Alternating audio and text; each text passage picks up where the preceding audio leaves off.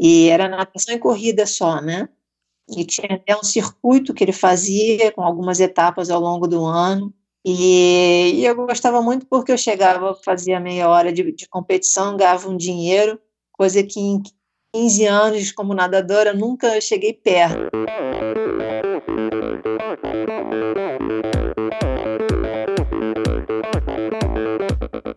Olá pessoal, aqui é o Bernardinho. Olá amigos, eu sou a Fernanda Maciel. E quem fala é o Tony Canaã. Olá, eu sou Djan Madruga. Eu sou Ana Polegatti.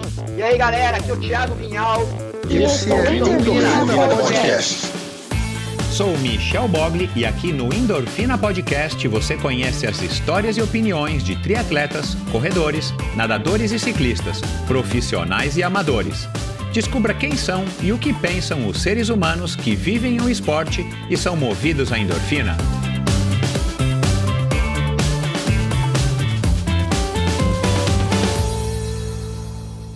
Olá, seja bem-vindo a outro episódio do Endorfina Podcast. Esse e todos os episódios são editados pela produtora Pulsante.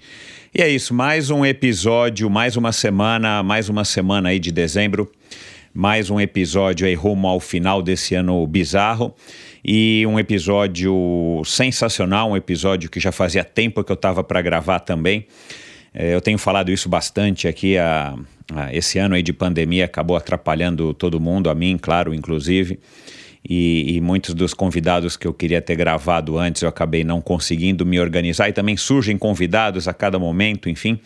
Mas finalmente deu certo, finalmente foi um papo bacana, um papo bem legal que eu quis fazer com o casal, o Eugênio Ferraro, um amigo meu aí de muitos anos e que acabou casando, né? Eu conheci ele muito antes ainda da Sandra, que acabou casando com ninguém mais, ninguém menos é, que a Sandra Soldan, uma triatleta olímpica, uma das melhores triatletas aí da sua geração e que depois acabou se tornando médica. Enfim, ela vai contar um pouco dessa história. E foi um episódio, então, muito bacana, um episódio a gente gravou no comecinho de novembro ainda, consegui publicá-lo somente agora. E a gente fala, né, dessa relação aí do casal, de família, né, o fato deles deles terem se conhecido no triatlon, através do triatlon. O, o Eugênio, mais conhecido como Neném, era aí técnico, auxiliar técnico da seleção brasileira, aí teve esse contato com a Sandra, e aí vai, eles conheceram e acabaram né, é, é, casando e tudo mais. Então a gente fala dessa dinâmica de família, de treinos, de rotina, né, de você viver praticamente 24 horas por dia falando e vivendo do triatlon, né, ambos. É, a gente falou dessa parceria, a gente falou, claro, de Olimpíadas, a gente falou da dedicação, falamos aí de filhos, enfim, foi um assunto, foi um podcast muito legal com assuntos aí bem variados e que eu tenho certeza que também vai te inspirar, também vai te te trazer aí coisas boas aí, principalmente agora nesse finalzinho de ano. Aliás, esse é, todos os episódios do Endorfina, né? Vamos lá. É, todos os episódios do Endorfina têm esse propósito, mas agora no final do ano eu fiz uma sequência aí bem variada, como eu já disse aí no começo, né? Começou com a Ana Mesquita, depois veio o Celso Anderson, episódio da semana passada. E aí agora vai vir o, o, esse episódio de hoje aí com a Sandra e com o Neném. Depois vem mais dois episódios ainda nesse mês espetaculares, com histórias bem diferentes, mas com histórias aí é, é de pontos de vista diferentes. Aliás, outro dia conversando com um ouvinte, ele, ele citou aí eh, alguns convidados, não vem ao caso aqui eu me referir, mas ele falou: Puxa, eu acho que você não devia ter gravado com fulano, porque o ciclano, porque. Cara, assim, é, é, eu vou fazer aqui um, um aviso para. Já, já conversei com ele, já conversei outras vezes também com outros convidados, com outros ouvintes. O objetivo do endorfina não é fazer com que você é, aceite, acate, com que você concorde com todas as opiniões aqui emitidas, nem a minha, tampouco as dos ouvintes mas o que eu quero dar aqui é, é voz para as pessoas que eu acho que têm histórias para contar. E você sim vai depurar, você vai filtrar, você vai fazer a sua análise, vai, enfim, vai decidir se você acha que as opiniões são válidas, não são válidas, que os exemplos são bons, não são bons, enfim. Aqui é um, um projeto que eu tento dar voz para, como eu disse, né, para as pessoas que eu acho que têm é, histórias para contar e aí a gente pode fazer uma análise e pode absorver da maneira que vocês acharem melhor. Mas, é, enfim, é, só para lembrar aqui que eu, que eu acabei conversando esses dias aí com esse ouvinte. Então, aqui, é, eu acho que, é, claro que todos passam pelo meu critério primeiro, e meu critério acaba sendo o meu, né? É, eu entendo que você, ouvinte, também quer ouvir um determinado tipo de, de conteúdo. Então, dentro aí do meu critério de selecionar os convidados, de receber muitas indicações, aliás, se você quer indicar alguém, fique à vontade, porque eu acato aí 90% do, das sugestões. Principalmente se você já é um ouvinte mais assíduo, você sabe, né? Você já sabe qual que é a linha do endorfina. Então, é, eu quero simplesmente dar voz para essas pessoas, trazerem as suas experiências e eu acho que a gente consegue, em minha humilde opinião, eu acho que a gente consegue tirar de todos eles, sem exceção, grandes lições e ensinamentos para a nossa própria vida, para a gente poder é, aplicar na nossa vida de muitas vezes não diretamente, mas eu acho que inspira e, e, e, e estimula a gente a estar tá refletindo, e esse é o objetivo aqui do Endorfina. Então, com esses convidados de hoje, a Sandra e o Neném Idem, né, com o Celso Anderson, episódio da semana passada, né, algumas pessoas acharam um pouco polêmico, o episódio foi longo, ele fala muita coisa, ele é um cara que gosta de falar. É, não tem papas na língua, né, como se diz, então muita gente acabou achando que talvez um lado ou outro ele foi um pouco radical, mas esse é o, é o Celso, esse é o cara que tem um valor enorme, esse é o cara que, é, enfim, é um amigo meu e que tem uma história dedicada à bicicleta e, e eu acho que sim, ele tem é, direito a, a, direito, né? quem sou eu para dizer isso, mas assim, ele tem espaço aqui no Endorfina para emitir as suas opiniões e aí a gente faz, é, todos somos adultos e a gente faz aqui a nossa avaliação é, das ideias e das sugestões de todas as pessoas, das vivências de todas as pessoas, se a gente acha que são válidas ou não, enfim. Então, é, esse episódio de hoje foi foi muito legal. E eu quero então agora só lembrar rapidamente, antes da gente ir para o episódio, que vocês, é, se você não assina ainda a newsletter semanal, toda sexta-feira a sua dose extra de inspiração vai chegar no seu e-mail, por volta aí do horário do almoço, com falando um pouco aí de dicas, falando dos episódios, relembrando vocês de episódios passados e, e, e, e coisas bem, bem pontuais e um e-mail bem curto que eu acho que vai com histórias, com ideias, com sugestões que eu acho que valem a pena ser compartilhadas. Então vá lá no meu site endorfinabr.com, arrasta ali na tela inicial um pouquinho para para baixo que você vai ter lá a opção de você se cadastrar no Endorfina é, no newsletter do Endorfina, né? Sua dose extra de inspiração é o nome do newsletter. E, e se você ouve esse podcast através de um agregador de podcasts, muito provavelmente sim, clica lá em assinar e em seguir. Automaticamente toda quinta-feira você vai receber um, um episódio novo aí sem você precisar ficar procurando. Então, ou ser é, é, lembrado por outra pessoa, você vai ser lembrado pelo teu próprio aplicativo de podcasts. Isso ajuda muito. Se você ouve pela Apple Podcasts, também vai lá faça lá um review, duas, três linhas é, de dizendo o que, que você acha. E, e, de preferência atribua lá uma quantidade de estrelas. Isso também ajuda o endorfina, claro. Além de você estar tá ouvindo, espalhando, compartilhando, fazendo postagens no, no Spotify. É, eu já, já agradeci a todo mundo no, no newsletter da semana passada, mas aqui eu vou falar é, publicamente agradecer a todo mundo aí que publicou e que repostou e que ouviu o Endorfina ao longo de 2020 e que acabou colocando o Endorfina aí nos top 5 da sua lista, da sua retrospectiva do Spotify. Isso me encheu de orgulho. Teve gente aí que eu não esperava que, que enfim, é, quer dizer, teve gente que ouviu tanto que eu não imaginei que alguém poderia ouvir tantos episódios. Teve um ouvinte que ouviu 170 episódios, ele deve ter começado a ouvir esse ano. Ouviu 170 e lá vai pedrada episódios do Endorfina em 2020. Então, é, eu quero agradecer a todo mundo aí que de alguma maneira ouviu um episódio ou 180, tanto faz. Eu quero agradecer a todos vocês e a vocês também que resolveram apoiar. Recentemente eu tive uma quantidade boa aí de pessoas que resolveram apoiar financeiramente o Endorfina através da plataforma Apoia-se. Como é, eu venho dizendo isso é, já faz algum tempo, né? o Endorfina ele tem cursos, Endorfina estou tentando deixá-lo cada vez mais profissional e eu dependo dos patrocinadores e também dependo sim da sua boa vontade, da sua possibilidade. Se você pode apoiar financeiramente, apoie esse projeto. Para mim é uma honra, um orgulho. E de quebra ainda você pode participar de episódios, de futuros episódios, é, como já participaram, né? Agora do episódio do Celso Anderson na semana passada, muitos ouvintes participaram. É, você ganha presentes, brindes, produtos, não, não, não são brindes, são presentes, né? Eu mando confeccionar camisas de corrida ou de ciclismo para vocês.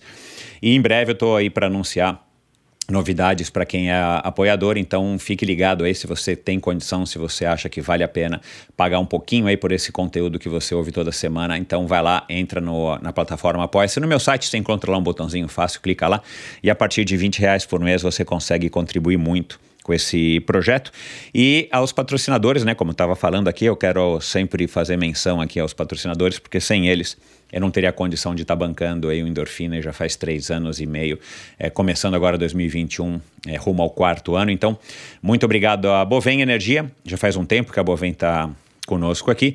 A Bovem é uma comercializadora, uma gestora e uma geradora de energia Assim como para os meus convidados, para a Bovem Energia é um assunto muito sério. É uma empresa sólida e confiável, com profissionais experientes e treinados para lhe oferecer agilidade no atendimento, robustez e competência na condução dos negócios.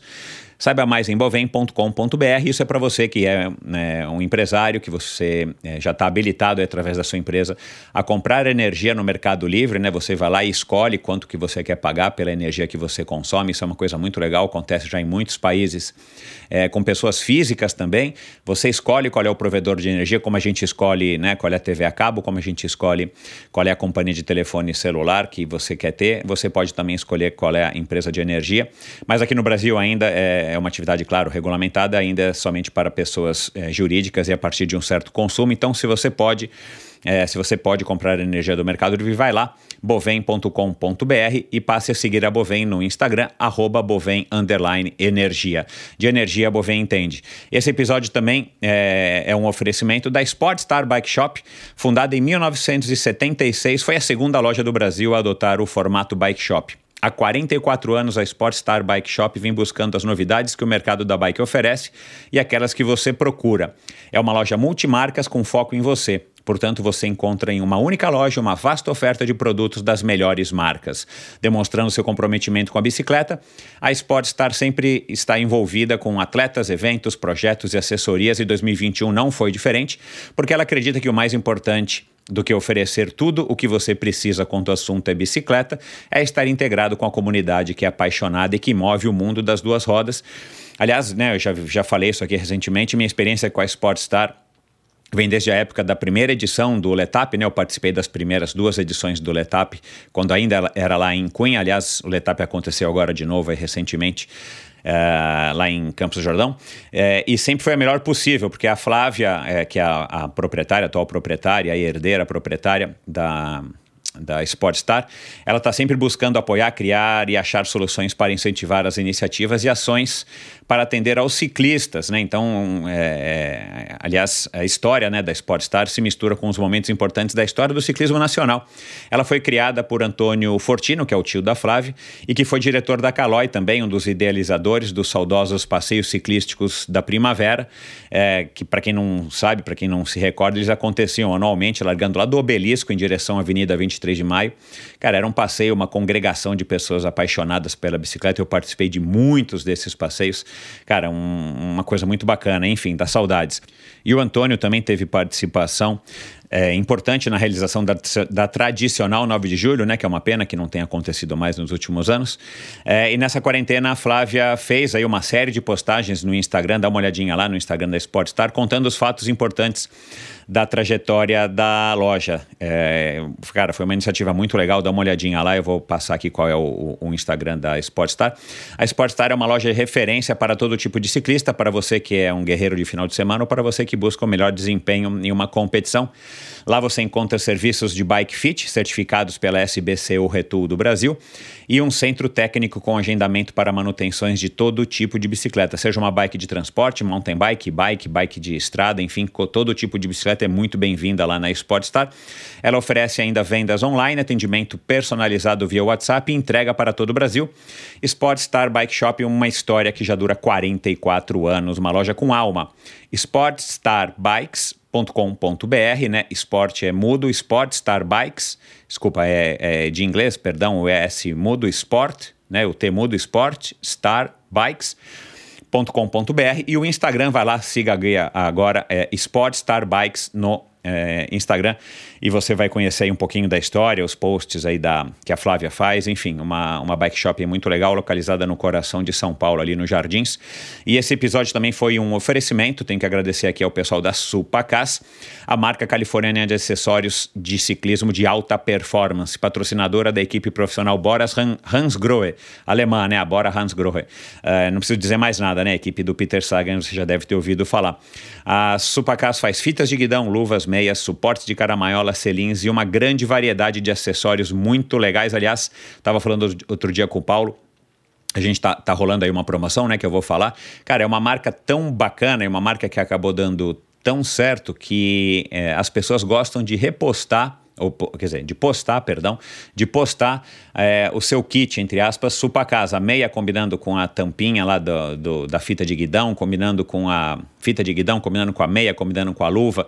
E hoje em dia isso é uma parte importante aí da, da cultura do ciclismo, pelo menos aqui no Brasil. As pessoas gostam de estar combinando, gostam de estar na moda e, claro, são acessórios de primeira categoria, acessórios de alta performance, como disse aqui já.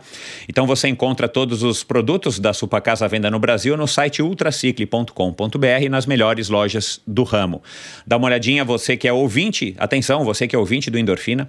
Eu fiz um post recentemente dessa promoção promoção para você que é ouvinte do Endorfina, você tem, além do frete gratuito para compras a partir de 100 reais, se você compra 150 reais no site da Supacasa até o dia 31 de, do, de dezembro né, de 2020, se você está ouvindo esse podcast ainda em 2020, você ganha, além do frete, um par de meias é, gratuitamente. Aí, então você pode, quem sabe, até economizar no presente que você vai dar aí para seu, pro seu para sua cara metade, para o seu cara metade, enfim. Você pode comprar aí os produtos da Supacas, receber sem custo adicional algum e ainda ganhar um par de meias em compras a partir de 150 reais, enquanto durarem os estoques, os estoques para compras feitas somente no site ultracicle.com endorfina.com.br até o dia 31 de dezembro de 2020. Basta você digitar a palavra endorfina no campo de cupom de desconto e automaticamente você vai é, ter o frete gratuito e você vai receber um par de meias grátis, de graça aí na sua casa. Então aproveite, é, estoques limitados, então vai lá, faça sua compra. E para terminar, o Endorfina apoia a iniciativa do Mosqueteiros do Esporte, um site de patrocínio coletivo de atletas. Incentive um jovem atleta profissional e receba descontos em diversas lojas e prestadores de serviço. Seja você também também a diferença na carreira de um jovem talento. Siga Mosqueteiros do Esporte no Instagram, Mosqueteiros do Esporte no Facebook e vá lá no site mosqueteirosdoesporte.com.br para conhecer um pouco mais dessa iniciativa, escolher o seu atleta e fazer aí um, uma contribuição, um patrocínio coletivo para ajudar o desenvolvimento desse atleta. Então é isso, pessoal. Vamos lá agora para mais um bate-papo, mais um episódio falando aí de triatlo, um casal do, do triatlon brasileiro, né? Talvez o casal aí mais famoso do triatlon brasileiro. Ah, tem a Mariano Rata e o Colucci. Aliás, o Colucci já passou por aqui, eu estou devendo um episódio com a Mari. Então, enfim, um dos casais mais proeminentes aí do triatlon brasileiro, a Sandra Soldan e o Eugênio Ferraro. Recebo hoje para uma conversa sobre triatlon, parceria e sucesso uma dupla que se formou há 25 anos. Nesse período, ele se aperfeiçoou no entendimento e estudo da modalidade que ela, naturalmente possuía vocação. De atleta a treinador de alta performance, ele começou sua carreira lá atrás em 1985, quando o triatlon dava seus primeiros passos no Brasil. Já ela, nadadora desde a infância, foi levada ao triatlon justamente por ele, que já àquela altura havia algo de especial nela. Ambos estavam certos e mal poderiam imaginar que a parceria traria excelentes frutos, inclusive um pequeno ser chamado Lorena. Conosco aqui hoje o professor gaúcho Eugênio Carlos Ferraro Neném, que foi técnico da Seleção Brasileira de Triatlon nos Jogos Pan-Americanos de 2003, técnico da Seleção Brasileira nos Campeonatos Mundiais de 1992, 2002 e 2004, assessor técnico da Seleção Brasileira nos Jogos Olímpicos de 2000 e 2004 e atual conselheiro técnico da Confederação Brasileira de Triatlon. E claro, sempre ao lado dele, conosco também está a estrela do triatlon nacional dos anos 2000, sua esposa a niteroiense Sandra Soldan, bicampeã brasileira e bicampeã sul-americana de triatlon, 11ª colocada nos Jogos Olímpicos de Sydney 2000, campeã mundial de aquatlon em 2002 e terceira colocada no ranking da ITU em 2003, a melhor colocação de uma brasileira até hoje. Ufa, e não são nem a metade dos títulos e resultados dessa estrela do triatlon. Mas vamos lá agora para esse bate-papo, sejam muito bem-vindos vocês, casal, como é que vai, neném? E aí, Michel, tudo bem? Tudo jóia. E você, Sandra, como vai? Tudo ótimo, Michel. Maravilha. Que bom. É um prazer bater esse papo aqui com vocês. Eu já tinha prometido esse papo com o Neném já faz tempo, né? O Neném agenciando aí o contato da Sandra e tal, mas finalmente deu certo. E vamos lá, para começar aqui, só uma, uma curiosidade minha, né? Vocês vão ver que eu tenho bastante curiosidade aqui nas nossas conversas, mas é, eu, na minha pesquisa de novo que eu fiz aqui para para esse bate-papo. É, eu descobri aqui algumas coisas e eu queria então já ir direto à, à minha curiosidade. Sandra, o que, que você já treinou hoje? Hoje estou devagar. é, hoje foi indoor. É, uh -huh. Teve um período de chuva, né? Então tem um rolo ah, em tá. casa. Fiz um pouquinho de bike indoor, no rolo mesmo. E, uh -huh. e aproveitei a academia do prédio e dei malhada. Hoje foi bom. Amanhã é dia de plantão. Eu dou plantão numa clínica de família. Uhum. E é um dia que, é, que fica pouco tempo para malhação. Então é um dia que eu tenho que acordar às quatro da manhã, dar uma malhadinha rápida para aguentar o plantão. Uau. E, e os dias que eu não dou plantão, aí sobra mais tempo para ter para fazer as coisas de casa, dar uma descansada, cuidar da filha, que é fundamental.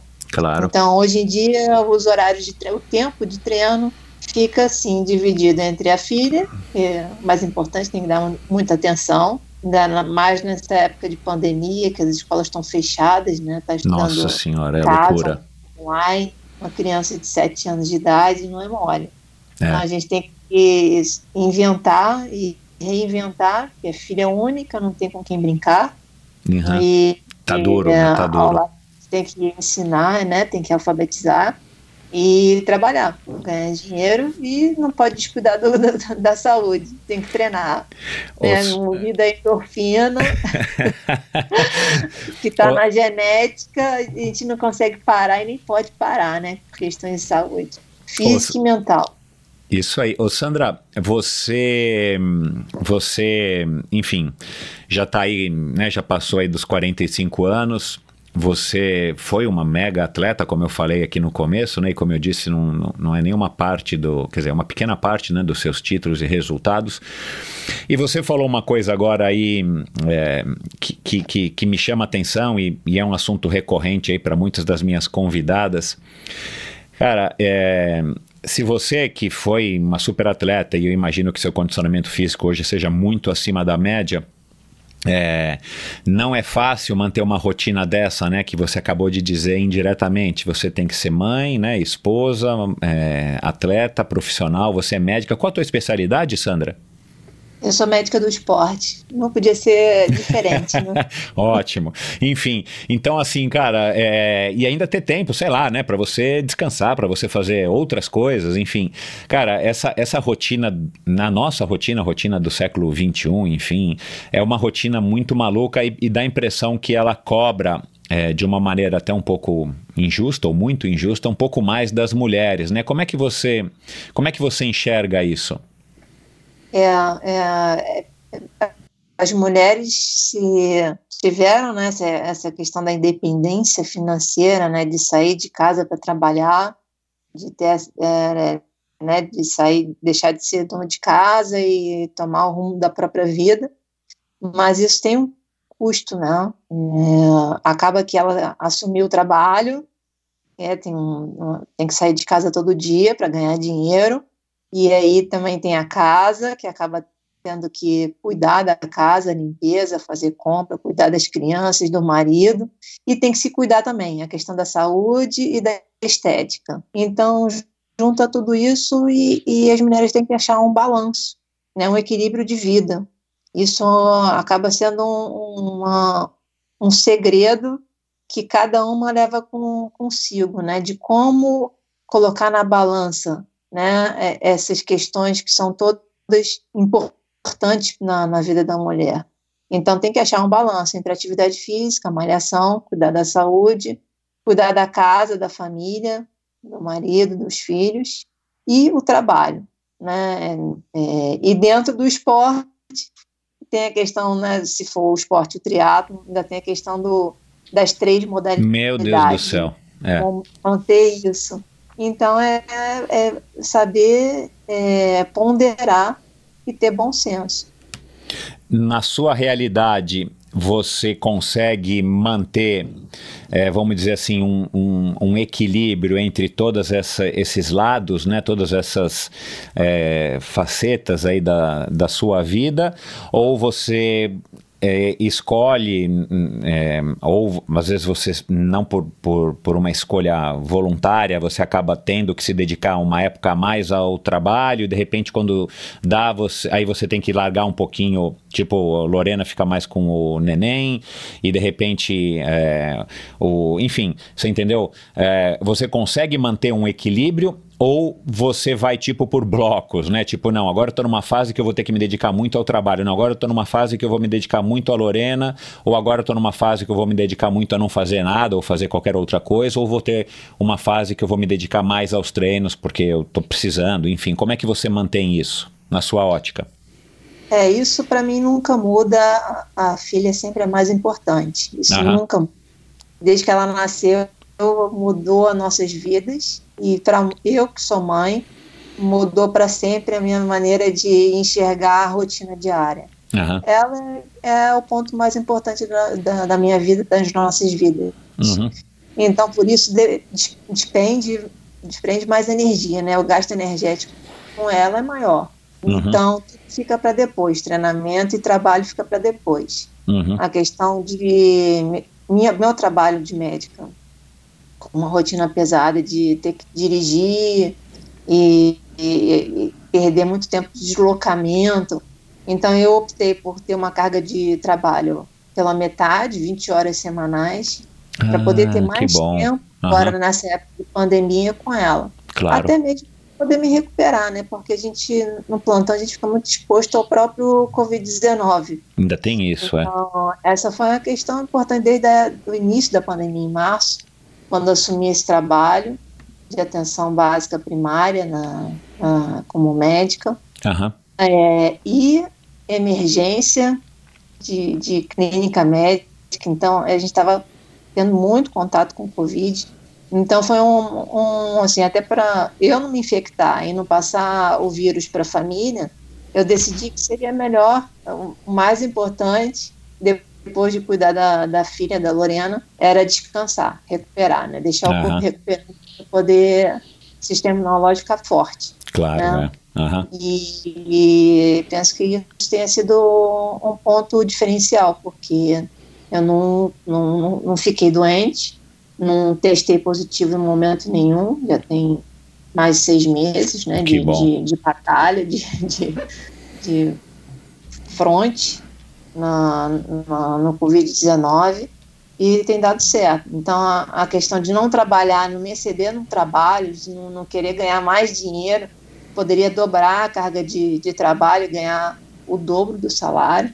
É, eu preferi, optei por não, por Uhum. ter mais tempo com a filha, recuperar de saúde, ter mais tempo para treinar também, né? Uhum. Não muito treino também para não Claro. olhar muito. Então, isso, até a questão de intensidade, tempo de treinamento, nesse período de, de Covid, de pandemia, tem sido um ponto importante, é, de não sobrecarregar o organismo, as questões de trabalho, né? porque eu tenho tido muito contato realmente com, com pessoas doentes, e não espalhar né, para a família e para as pessoas mais próximas a gente. né? Nunca deixei de visitar meus pais, por exemplo, desde o início da pandemia. Uau, é. É, são sacrifícios, eu entendo também, concordo com a sua posição, que a gente está tendo que fazer, né? É, enfim, é, quer a gente queira, quer a gente não queira, nós estamos sendo forçados e, e parece que tem muita gente que não, não concorda com, com esse estilo de, de enxergar né, o que a gente está passando, enfim, mas cada um é cada um. É, mas bacana, é, é interessante isso tudo. A tua saúde é, anda super boa, é, enfim, mesmo depois de ter se dedicado tanto ao triatlon, Sandra? Tá muito boa. É, a grande vantagem da idade é que a gente fica mais experiente, tem mais sensatez com relação a isso tudo, quanto treinar, quando treinar. Essas questões todas vêm com a idade. Aham. Nós somos jovens, com nossos 20 anos de idade, a gente tem muito, muita energia, muito hormônio, mas tem pouco bom senso, né? E agora, aos 30, 40, 50 anos, a, vai, a cada dezena, a gente vai ficando mais, mais experiente, né? A, a maturidade traz isso pra gente, e, é um, e a gente tem que usar a maturidade, né, com, com, como se fosse nossa diretriz da, do dia a dia, né, da nossa rotina. Uhum. Então, para tudo, né, não só treinamento, como trabalho, família, tudo mais. É, É. época de jogos pan-americanos e olímpicos, não como atleta, mas como é, médica, na organização dos jogos aqui do, do Rio 2016, foram períodos que tiveram que eu tive que me dedicar muito, principalmente os jogos do Rio, que foi realmente um desafio muito grande. Eu acho que talvez tenha sido tão grande quanto de Sydney, né, como atleta, na primeiro primeiros Jogos Olímpicos de triatlo, eu como atleta, foi um desafio pessoal grande também, de, de, né, de organizar os Jogos Olímpicos aqui no Brasil com tantos tantos problemas, né, que tivemos aqui com, com várias questões, né? Uhum. Uhum. Então foi depois disso é, eu coloquei, ponderei as questões todas e penso que agora seja melhor me dedicar mais a é, minha filha, né? não, não, não ter grandes desafios de trabalho, ter mais tempo disponível para poder ficar em casa e acompanhá-la né, no dia a dia. Porque a questão de jogos, quando a mulher entra no, é, no trabalho tem, tem que deixar de lado o resto e se dedicar ao trabalho, independente de ser mulher ou não, né? Tem que é, tem a questão da equivalência.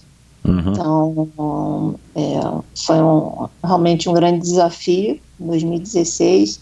Depois disso, eu preferi, optei por não me meter mais nesses grandes desafios como é, profissional, por enquanto, nessa faixa, nessa faixa etária que ela tem, né, de sete anos, é muito pequenininha, precisa de, de alguém, né, da mãe, mais próxima nesses momentos, né, nessa, nessa época de pandemia, que não tem escola, para poder dar um suporte, né, para poder ensinar, porque senão a criança fica muito é, desorientada, né, não tem, não tem um caminho, é, não sabe o caminho como percorrer. Uhum. Então, eu estou muito solícita a ela, tem muito tempo agora disponível, tirando os dias que eu estou trabalhando, que foi reduzido pela metade agora, de carga horária semanal. Então, tem o tempo de treino, agora ela está numa faixa etária que está dando, está iniciando no, no, esporte também, então ela já nada, pedala e corre, ela tomou gosto por isso. Então isso também é um, um que legal, né? Essa já o mais importante não é o meu treino, é o treino dela, né? é que ela fez esporte, ela gastou energia, então a minha preocupação maior é ela agora, não é o, o meu treino que eu tenho que fazer. Uhum. Uh, neném, uh, cara, que, que bacana essa, essa notícia aí. Pelos teus posts, né, da, da CE mais 3, a tua assessoria esportiva, nós vamos falar um pouquinho disso mais pra frente. Mas uhum. eu vejo ela no mountain bike e tal, né, cara? Mas legal saber que ela também tá se interessando pela natação e pela corrida. Vocês também alimentam como um casal de triatletas e, e, e tendo, né, o triatlon como talvez uma das coisas mais fortes aí que dentro dessa história de 25 anos é, que vocês é, têm juntos, vocês já alimentavam isso nela? Vocês é, já estavam tentando ou ela já pratica pratica, né? Ela já brinca de triatlon há, há algum tempo? É, como é que era essa questão aí entre os pais e, e a Lorena? Ah, cara, na verdade é, tudo é referência, né? Tudo são os exemplos. É, ela desde novinha, ela acompanha a gente é, nas nossas, nos nossos treinos, nas nossas aventuras, nossas viagens que a gente faz para fazer alguma competição ou simplesmente para viajar para treinar. Em todo lugar que a gente vai, a gente arruma um lugar para correr, para pedalar, para nadar. E, e ela, vendo isso desde de, de muito nova, ela acabou absorvendo isso e acabou gostando. E ela curte fazer. É, graças a Deus, ela é uma menina super, é, super ativa e super disposta. Ela acorda, tem dia que pô, ela já, já, chega na cozinha às 6 horas da manhã, já arrumadinha. Que legal. E aí já pergunta, é, papai, hoje tem treino? Aí ela vai pro treino, pro treino de natação com a turma. e é, é, se amarra em, em, um problema que está sendo é ela é a competitividade. Ela querer competir ah, é? aí tudo ela quer competir. E aí acaba atrapalhando um pouquinho. Mas isso aí são coisas que a gente vai na brincadeira a gente vai é, podando vai tirando tal. Mas a verdade é que a, a ideia é, da prática desportiva é para ela ter uma infância saudável, claro. ela ter referências boas e, e daqui para frente, daqui a um, alguns poucos anos, assim, ela querendo se dedicar mais, aí a gente dá sequência. Mas por enquanto, é, deixar ela brincar e, e, brincar fazendo as modalidades. Claro. Aí, inclusive, é, aí o negócio já foi tão para frente que eu até montei um projetinho de, de, de Triathlon Kids, é, já chamando outros, outros filhos de amigos, outros filhos de alunos da equipe. E aí já tem uns oito, dez meninos que já fazem treininho de corrida, fazem treininho de bicicleta e um treininho de natação no mar. Ah, que legal, cara, que é, legal. É, eu quero falar, eu quero falar disso aqui mais, mais para frente, quando eu, eu, eu, vou querer ouvir, claro, a opinião de vocês a respeito do nosso, do nosso esporte, né, do triatlon brasileiro. É, mas é, vamos deixar um pouquinho mais para frente, mas muito bacana essa iniciativa e, e, e que bom, né, cara? Porque assim, não só para Lorena, mas para as outras crianças que eventualmente vocês vão conseguir atingir. É, eu acho é. que é um, eu acho que esse é um, um bom início, um bom caminho e, e a gente já precisa, né? O triatlon já adquiriu essa maturidade. A gente já tem visto muitos dos grandes campeões que, que começaram sendo triatletas e não como é, nós, né? Que viemos de outras modalidades. Inclusive é isso que eu queria agora falar com você, Neném. Isso. Pelo que eu entendi, você veio da, da corrida. Você estava lá em Porto Alegre, começou a correr e tal. Eu acho que entendi que você começou a fazer fazer até alguma maratona. É, como é que você chegou no Rio? Você, você já chegou no Rio, enfim, a família se mudou, você foi estudar no Rio. Como é que você saiu de PA e foi para o é, Rio? É, na, na, verdade, meu pai era militar, oficial ah, do Exército. Ah, legal. E, e a gente, pô, circulava bastante aí pelo Rio, pelo Brasil. E, e quando eu fui morar em Porto Alegre, eu entrei para o colégio militar. Uhum. E lá é, dentro do colégio militar, você tem que estar tá com o seu físico super em dia, você pratica atividade física pra caramba. Aí, aí foi lá que eu comecei a me dedicar à corrida. É, comecei a correr para poder fazer o TAF, né, é. que é o teste de aptidão física. E, e aí comecei a me dedicar à corrida e gostei. Aí comecei a comprar revistas sobre corrida. E aí descobri uma revista que chamava Viva, Promoções claro. Esportivas. Uhum. E, e lá eu vi o triatlon. Aí, só que em Porto Alegre pô, não existia, eu não tinha contato com ninguém. E aí meu pai foi transferido para o Rio. Quando a gente chegou no Rio, eu já, pô, já, já era ficcionado por triatlon, já conhecia tudo, Dolabella, é, o Roger, o Ronaldo, é, o, o, o é, Marco Ripper, Roger, não foi, não foi Marco Ripper, Dolabella e Ronaldo Borges. Isso. Que foram os primeiros brasileiros a fazer a, o Ironman o Iron Man, exato. E aí eu, porra, fiquei maravilhado com aquilo. Aí quando eu cheguei no Rio, eu comecei a treinar desesperadamente, igual um doido, em 85.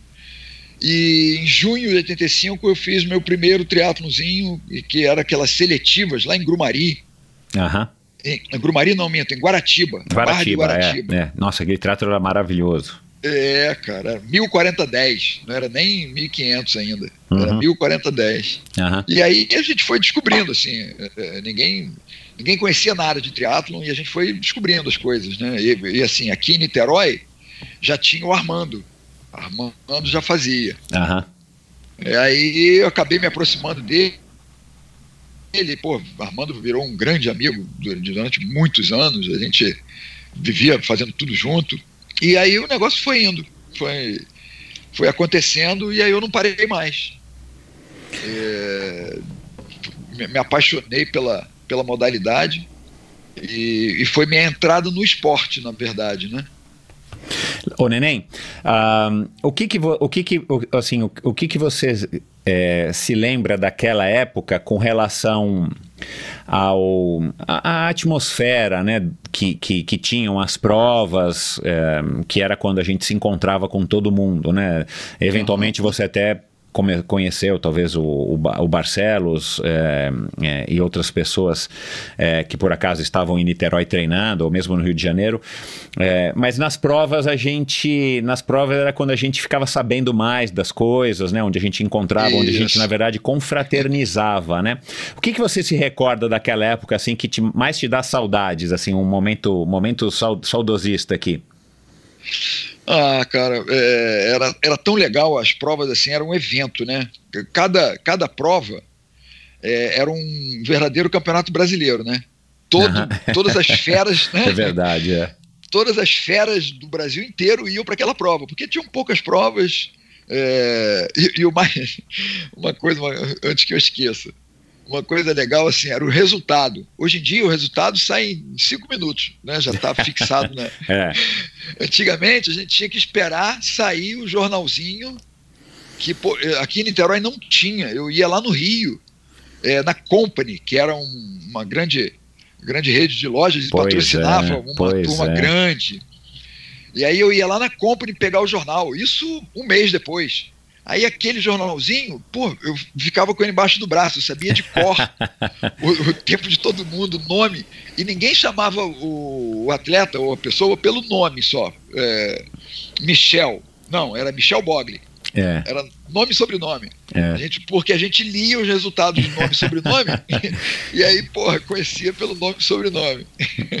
Mas era é. muito legal. Aí, pô, isso foi um, uma coisa assim que que eu tenho na memória, que eu lembro disso com, com, como se fosse ontem. É muito legal essa, essa fase, assim. Pois é. Pois é. Você, você a essa altura, você já estava é, pensando, ou você já estava fazendo, cursando educação física, já estava decidido. Como é que você optou em fazer educação física, não quis seguir carreira militar, enfim, seguir teu pai? É, cara, nessa época eu tinha feito educação, eu tinha feito vestibular para engenharia e eu, eu cursava engenharia aqui na UF. Era pertinho de casa, eu morava uhum. no Engá, pô, eu ia andando para a universidade. E aí, pô, quando eu ingressei no, no triatlon, é, é, essa paixão que me veio pelo esporte acabou mudando minha vida, mudou o rumo da minha vida. Eu já não queria mais saber de engenharia. Eu só queria é, saber de triatlon e de educação física. Aí comecei a estudar. Aí o meu treinador na época, que era o Maurício Enes, que na verdade foi o meu grande mentor, assim, o cara que, que, que, me fez gostar mesmo da educação física. Eu, pô, me apaixonei por aquilo tudo, aí fiz vestibular. Aí passei, aí larguei a engenharia e, e comecei a cursar a, a educação física. E eu, assim, é, na educação física, na, na, na faculdade, eu não queria ser professor de outra coisa, assim dentro da educação física. Eu ah, já estava nessa, nessa vibe de querer o triatlon, você estava meu, queria né? triatlon, é. Legal. Era isso, foi, foi isso que me, que me encantou. Aí eu queria saber por que, que a gente cansava uh, depois de correr mais, sabe, do que mais depois de nadar, ou, porra, por que que... As, as nuances do triatlon, o que que acontecia, e aí eu, isso foi me interessando, e aí eu fui de cabeça para a educação física. Uhum. Você concorda? Você concorda que é, o triatlon tem esse grande apelo que, enfim, também ao longo aqui de três anos e meio de endorfina, eu fui né, eu converso muito sobre triatlon também, e aí muita coisa eu não tinha pensado e, os, e, e as conversas vão me fazendo refletir. Mas assim, o, o grande lance do triatlon é o desafio, né? A uhum. gente tira tudo isso que tem hoje de selfie, de, de enfim, de Ironman, de título, mas assim, eu acho que o, o, o, sentimento inicial de qualquer pessoa que experimenta o triatlon é assim, cara, será que eu aguento? Como é que é essa sensação uhum. de fazer as três? Você concorda com isso? Concordo. É, é o grande o grande atrativo do triatlon é o é. desafio. Uhum. E, e, na verdade, assim, independente da distância, né? Porque é. hoje em dia é, tanto na corrida quanto no triatlo, é, as pessoas acham que quanto maior a distância, maior o desafio. E não é. O maior desafio é você chegar na meta de chegada rápido. É isso, é. Né? Independente é. da distância, você correr 5 quilômetros abaixo de 4 por 1 é um desafio e tanto. Uhum. Muito mais do que você correr uma maratona para 5 horas. Aham. Uhum. Uhum. Né? E, e, e, no triatlo a mesma coisa. Você completar um Ironman é um desafio, ok. Mas você fazer um olímpico abaixo de duas horas uhum. é um desafio mega. É. Né? E, e, isso ficou um pouco perdido assim na, uhum. nessas coisas de hoje em dia, é, que as pessoas é muito mais fácil você você treinar para um Ironman numa zona de conforto, uhum. né, que, né, do que você treinar para um, sprint triatlon, a 100% da sua sua capacidade. É, é é, o, o, desconforto gerado pela intensidade é muito traumático e as pessoas não querem. É. né? é. Ô, Sandra, é, você foi apresentada ao triatlon pelo, pelo neném, né? Pelo que eu li aqui. Você, da natação, você começou a participar de alguns biatlons na época, acho que chamava biatlon, né? Não sei se já era duatlon, que era natação e corrida, e de repente. Era biatlon. Era biatlon antigamente, né, é. neném? É, é, esse antigamente é legal, né? A gente tá. Já... Parece um avô é. falando, né? Mas enfim, tem muita gente da audiência aqui que é bem jovem mesmo, mas enfim, é, é antigamente, na nossa época, era biatlon. Começou como biatlon, né? E depois virou duatlon e tal. Mas enfim, ô Sandra, é, o que que, o que que você viu no triatlon? Eu queria entender isso. O que que você viu no triatlon é, que te chamou a atenção? É, ou tipo, a natação já estava mesmo, já tinha dado o que tinha que dar, você já estava com uma idade aí, né? Pelo que eu vi aqui, 21 anos, você já talvez não, não, não tivesse mais tanto interesse ou tantos, é, tanto futuro né, na carreira de nadador, que a, carreira de nadador é relativamente curta. Como é que foi essa tua, esse teu interesse pelo triatlon, vindo aí já de algumas experiências no biatlon? Então, foi isso mesmo. É, era uma idade já como nadadora que eu não tinha grandes resultados, nunca tive grandes resultados a nível sul-americano, né, como nadadora. Uhum. É, e eu queria emagrecer, estava querendo perder peso, na época estava com sobrepeso importante, começando a faculdade de, de medicina, e foi um período de 90 e 91 a 95, eu fiz provas de biatlon, né? No, no Rio de Janeiro tinha os eventos de biatlon do Marcos Ripper, uhum. e era natação e corrida só, né? Uhum. E tinha até um circuito que ele fazia com algumas etapas ao longo do ano. E, e eu gostava muito porque eu chegava, fazia meia hora de, de competição, ganhava um dinheiro, coisa que em 15 anos como nadadora, nunca cheguei perto de ganhar dinheiro e de ganhar é. qualquer outra coisa, né? Você ganhava, eram muitas horas de treinamento de natação, muito azulejo e pouco retorno, né? Para participar de um campeonato brasileiro, a gente tinha que vender rifa, competindo por grande clube, como competia Flamengo, pelo é. Flamengo. É. Dureza. E era sempre um sufoco participar de um campeonato brasileiro. Então isso me frustrava muito como nadadora e já não tinha mais grandes expectativas, já estava na faculdade. Faculdade é vida nova, né, que a gente tem. E, e, era isso, eu queria emagrecer, perder peso. Então foi uma dica de um amigo que eu conheci em provas de triatlo para procurar um neném para começar a fazer triatlo. No início me pareceu um pouco de loucura fazer triatlo, é, no meu grupo de natação lá do Flamengo tinha uma menina, Rebeca, que era atleta daquela época, e que já estava me chamando para fazer evento de triatlon já fazia algum tempo. E eu sempre recusando, achando uma maluquice grande, um absurdo fazer triatlo. E acabou que eu topei, eu queria já em 95 já começar a, a fazer o esporte. Então foi quando eu procurei o neném para começar a me orientar nessas, nessa, nova, nessa nova vida, né? E 90, desde 95. Isso foi no início do ano, em fevereiro. Em março já estava com minha primeira bicicleta. Era a bicicleta que eu consegui comprar na época, uma bicicleta usada, de ferro. E logo depois eu fui atropelada.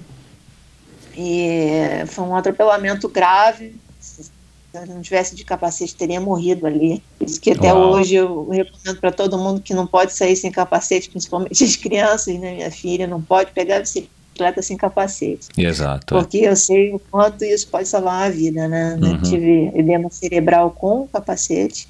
Uau. E, e aí depois disso eu já recomecei. No final de 95 já estava fazendo prova de novo, já estava competindo ah, em, em, em prova aqui de Niterói mesmo. Depois no ano seguinte já comecei a fazer ah, o circuito estadual do Rio de Janeiro, que era um, era um circuito na época que grandes triatletas né, do Brasil vinham para o Rio, porque a premiação era boa, então vinham todas competir aqui, o pessoal daí de São Paulo. Então reunia como se fosse um mini campeonato brasileiro, por questões realmente do evento que era que era tinha uma, uma premiação boa. E a partir de então eu comecei a me dedicar. Em 96 ainda estava na faculdade. 97, metade de 97 me formei em julho, né, depois de seis anos de graduação. E em agosto eu já estava ganhando minha primeira, meu primeiro campeonato é, brasileiro. É, eu, em agosto eu ganhei o Triatlo do Exército, que na época era um evento importante, né? Uns, também por questão é. de premiação. Então, todos os grandes triatletas da época faziam aquela prova, né? A Márcia, Marcinha Ferreira, a Zezé, a Fernanda, a... todo mundo, todo mundo fazia a prova. Adriana, né? Então, Adriana Piazetti. Adriana, Luciana daqui do Rio. Né? Então, todos os triatletas da, da época faziam a prova e a gente queria estar junto. Né? A Claro. gente queria fazer prova de alto nível.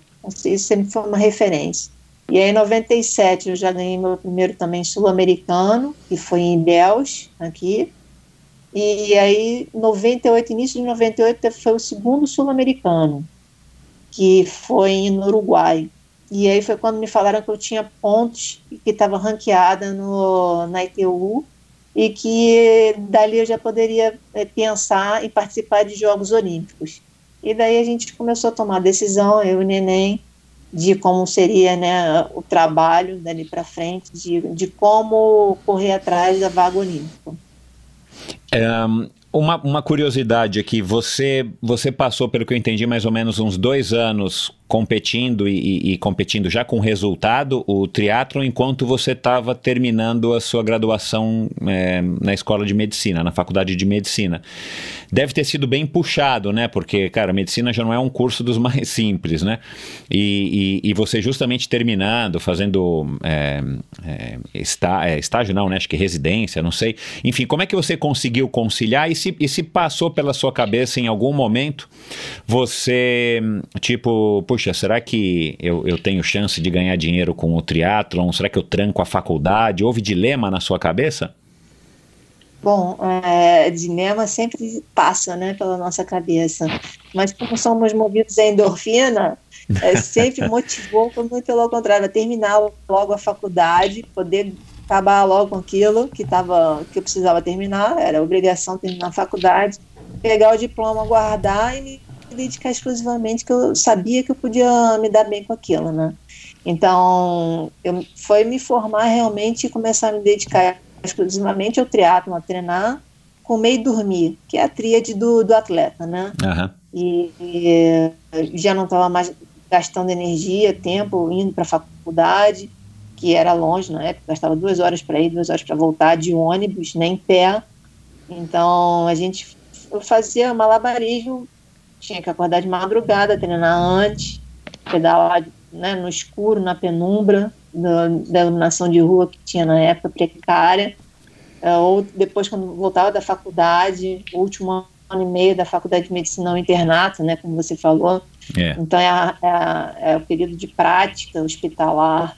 E eu chegava com o cabelo molhado depois do treino, bronzeada, porque eu tinha treinado na semana e meus colegas branquelas, fora de forma, e, e falando: ah, tem que aproveitar logo essa vida boa aí que vai terminar.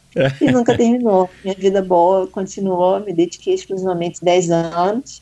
Essa foi uma decisão é, importante na vida, né? A questão da dedicação ao esporte e, e ter mudado o rumo, né? Não ter feito residência.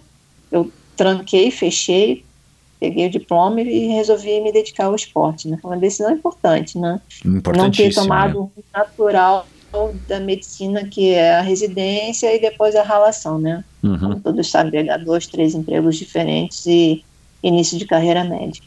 Uhum, uhum. Um, e no Michel. final das. Pode falar, neném. É, tem um. Nesse, nesse processo aí de, de decisão de, de vida, né, de carreira, tudo, tem uma, uma passagem muito legal que é com relação à família. Né? Uhum. Ah, nesse momento de decisão, se, pô, Sandra acabou de se formar em medicina, Então. é, engavetou o diploma e, e vai virar atleta. Isso, Ten- a- a- tenso, a né? vi- Tenso, é. né, né? Isso hoje em dia, hum, hum, tudo bem. Mas há 20 anos atrás, a família não entendia. né? Exato. Isso, pô, pô, essa menina tá maluca. E, e quem é esse cara que tá induzindo ela a isso? e aí era eu, aquela vozinha ali no, no ouvido dela, pô, vamos acreditar. Médica, você vai poder ser a vida inteira. Uhum, Atleta, termina daqui a pouco. uhum. E aí a gente, porra, investiu, acreditamos nisso. Pô, a Sandra vendeu o carro para viajar, ela tinha um BR-800, Uau! um carrinho da, é, um carrinho da Gorgel. Aham. E aí, na época que as viagens foram aparecendo, é, a gente não tinha dinheiro para pagar as passagens, né? Aí Sandra vendeu o carrinho para poder custear tudo. E aí, pô, resumindo, em 2000, Sandra se classifica para a Olimpíada. Aí, porra, foi aquele, né, aquela emoção, aquela coisa bacana. ah, e a gente convenceu os pais dela a irem a Sydney assistir. Ah, Os Jogos que Olímpicos. legal, cara, que legal. Aí eles foram. Aí É, finalmente pô. eles viram que você era um genro que valia a pena. Exatamente, exatamente. Aí quando chegou lá, é, eles viram a magnitude daquele evento. Eles viram a importância que Sandra tinha na comunidade triatlética e, e, e, e para a comissão toda de, de triatlon do Brasil. é, e aí, depois do resultado, né, muito mais. Eu lembro que a gente estava no Opera House depois da prova tomando chopp e todo mundo vindo dar parabéns e tal. E aí o- e os pais junto. Aham. E aí o pai de Sandra, que sempre foi um cara fechadão, assim, é, fala pouco, aí ele falou assim, é, eu era Carlos Solda, agora eu sou o pai de Sandra Solda. Ah, que legal, E cara. aí tudo mudou. Daquele dia em diante, é, a- a- as coisas foram melhor aceitas. O claro. esporte foi mais, foi mais tranquilo. Você, ficou, você casa. ficou mais aliviado, né? É, Eu imagino a situação, eu imagino a cena, cara. Mas que legal.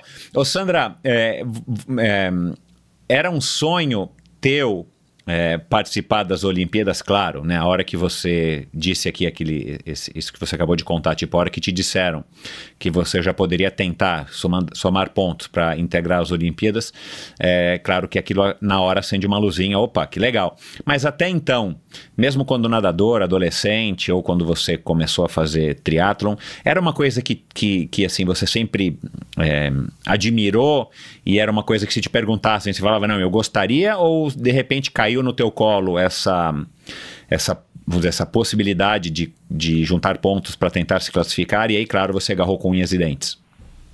Não, isso sempre teve em mim. É, eu sempre acompanhei desde pequena, desde criança, Jogos Olímpicos. Meu pai assistia, Aham. né, não só futebol, mas assistia jogos. E eu junto com ele. Então eu tinha isso na memória desde que eu me lembro de gente é, acompanhando os Jogos Olímpicos.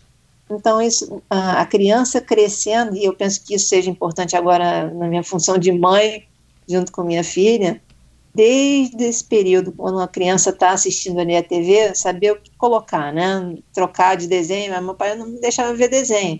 Eu ficava vendo esporte na televisão junto com ele. Então, Aham. isso tudo eu cresci e desenvolvi né, esse sentimento né, de, do espírito olímpico, né, do olimpismo, junto comigo.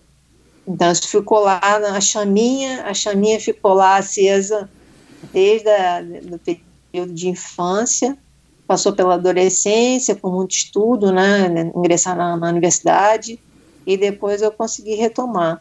Mas a, a, os meus anos de dedicação à natação foi acompanhado disso, né? É, Eu não, nunca consegui ser mais que uma nadadora brasileira, né? É, foi uma limitação minha, tinha os meus limites um, na, dentro do esporte, mas consegui com triatlo. Então foi sorte realmente é, ou alguma coisa do destino ter me colocado dentro do, do triatlo, né? Porque como dentro da natação eu se desenvolvi esse, esse olimpismo, né, esse espírito olímpico, ah. é, foi fundamental a questão do treinamento, da dedicação, e, mas eu consegui colher frutos dentro do triatlo. Você, o Neném, vo, quanto que, que né, agora também olhando olhando para trás, engenheiro de obra pronta é fácil, né? É um amigo meu que brinca disso. Mas assim, o quanto o quanto que você acha que é, vocês como dupla parceria mesmo, quanto que vocês é, arriscaram e quanto que vocês é, um, enfim, tinham, tinham um pouco mais de clareza para investir nesse treinamento, enfim, em todos os sacrifícios, é, como, enfim, como um casal e como uma dupla, né, treinador e atleta, para é, tentar essa vaga para os jogos? Assim, você, você achava que era um pouco arriscado, que talvez a Sandra não conseguisse, mas vocês resolveram ir atrás? Ou você tinha certeza de que ela conseguiria e ela talvez não? Como é que foi essa dinâmica nesses, nesses momentos, uma fase que vocês tiveram que decidir vamos ou não vamos? Ah, Michel, a, a, a certeza ela só veio aos 45 do segundo. Na verdade, a gente foi tentando tudo, assim, um dia de cada vez. Uhum. A gente não tinha certeza de nada, assim, era tudo muito difícil. Tanto é que Sandra foi das três meninas, ela foi a última a conseguir a vaga. Uhum. É, ela saiu para uma viagem, que é, nessa viagem eu nem fui. Foram 45 dias que ela ficou rodando é, o mundo aí fazendo provas atrás de pontos, né? Porque naquela época o sistema de pontuação era um pouco diferente da, de hoje. Uhum. É, e ela ia é, fazendo prova, assim, terminava a prova, arrumava as coisas, mudava de país. Uhum. Aí na semana seguinte outra prova, fazia a prova, arrumava as coisas, mudava de país. E aí ela entrou das 50, da, da, das 50 vagas para a Olimpíada, ela entrou em 40, 40 e pouquinho, assim, foi no apagar das luzes, foi uhum. bem apertado. Uhum. Mas era a, a, coisa que a gente mais queria. Assim, era tudo que a gente queria, né? Uhum. Não era que mais queria, era tudo que a gente queria. Uhum. Era a classificação olímpica. E, e isso, sim, acabou dando uma confiança, no, no, assim, por tanto, tanta dureza que foi o processo, por tão difícil que foi o processo, acabou dando um resultado que pô, chegou na, na, na, prova, no dia da prova, assim, na véspera da prova, Sandra estava assim, na ponta dos cascos, nunca teve tão bem. Uhum. Porque a gente ficava muito junto, a gente conversava muito, depois de tudo quanto é treino. Eu, eu trabalhei muito a cabeça dela. E Sandra, pô, não precisa falar, né? Ela tem um, um, um poder de concentração muito grande. E, e, dentro desse, quem tem essa, essa capacidade de se concentrar, se você conseguir botar coisas positivas lá dentro, pô, a cabeça dela leva o corpo. Uhum. E, e foi isso, sim. Mas, porra, a gente arriscou tudo, desde, desde o finalzinho de 98, quando, quando confirmou a Olimpíada e, e a gente estava ali meio na briga. Falei, pô, vamos embora. Aí passamos 99 e primeiro semestre de 2000, esses 18 meses aí foi. Só pensava nisso. Legal.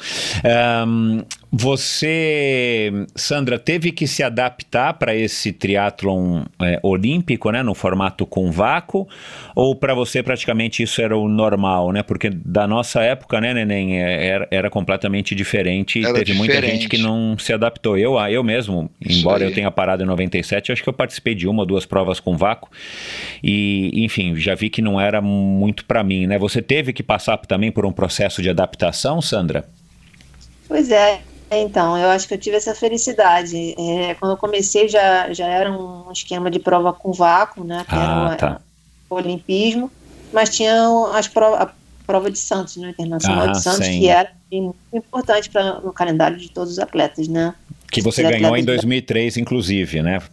Foi, foi o grande, o grande evento, né? Então, é- por ser uma prova forte, né, com referência para todos os atletas, então tinha que treinar o ciclismo, né? Não podia me dedicar só às provas com vácuo, né, da ITU. Então, o ciclismo também sempre foi uma- um, um, um esporte, né, um treino importante por questões de calendário do Internacional de Santos, né, que era uma prova muito importante. Uhum. É, na verdade, com relação a isso, Michel, é, o, o ciclismo de Sandra sempre, ela sempre treinou é, no pelotão, ela sempre treinou na minha roda. Aham. Aí essa adaptação a provas com vácuo para ela foi natural, que a gente fazia treino pelo menos duas vezes por semana, a gente ia para a estrada com um pelotão de ciclistas Aham. e, e aí tinha aqueles revezamentos, aquelas coisas, aí isso foi é, foi meio meio fácil assim, para ela Legal. essa adaptação do ciclismo com vácuo. É, é, ela, ela, ela teve que depois, enfim, incorporar isso numa estratégia de prova, né? Mas a questão da Isso. habilidade de andar na roda, de saber, né? Enfim, se Isso, posicionar, de, de, de saber enxergar sem virar, a, né? De saber perceber onde é que você está com relação aos outros. Realmente isso é, é, é importante e legal. Agora, é, ô Sandra, o Neném falou aí da tua dedicação, da- do teu poder de concentração. Você ainda participou dos Jogos de, de Atenas, né? Você foi campeã mundial em 2002 de aquatron no México, campeã sul-americano também no Rio em 2002. Ah, é, você veio aí de, uma, de, um, de um período aí, vamos dizer, de outro ciclo olímpico entre Atenas e desculpa, entre Sydney e Atenas, você veio aí de um, de um período aí bem legal e você se classificou para Atenas e lá você teve uma contusão e foi aquela frustração e tudo mais, mas você acabou terminando a prova, se eu não me engano, em trigésimo e alguma coisa, né? Ah, o que, que você acha que é, é a tua. Sandra, né? Não vou falar, vou perguntar pro, pro neném depois, mas o que, que você acha que é a tua melhor é, virtude ou a- o teu grande segredo de sucesso de ter conseguido, é, enfim, uma carreira tão prolífica aí nesses 10 anos de, de triatlon com tantos títulos e, e duas Olimpíadas, um, um décimo primeiro lugar que, é, enfim, né? É, é praticamente é quase que uma vitória para nós brasileiros, talvez ainda hoje, né? É, o que, que você acha que foi o teu grande diferencial?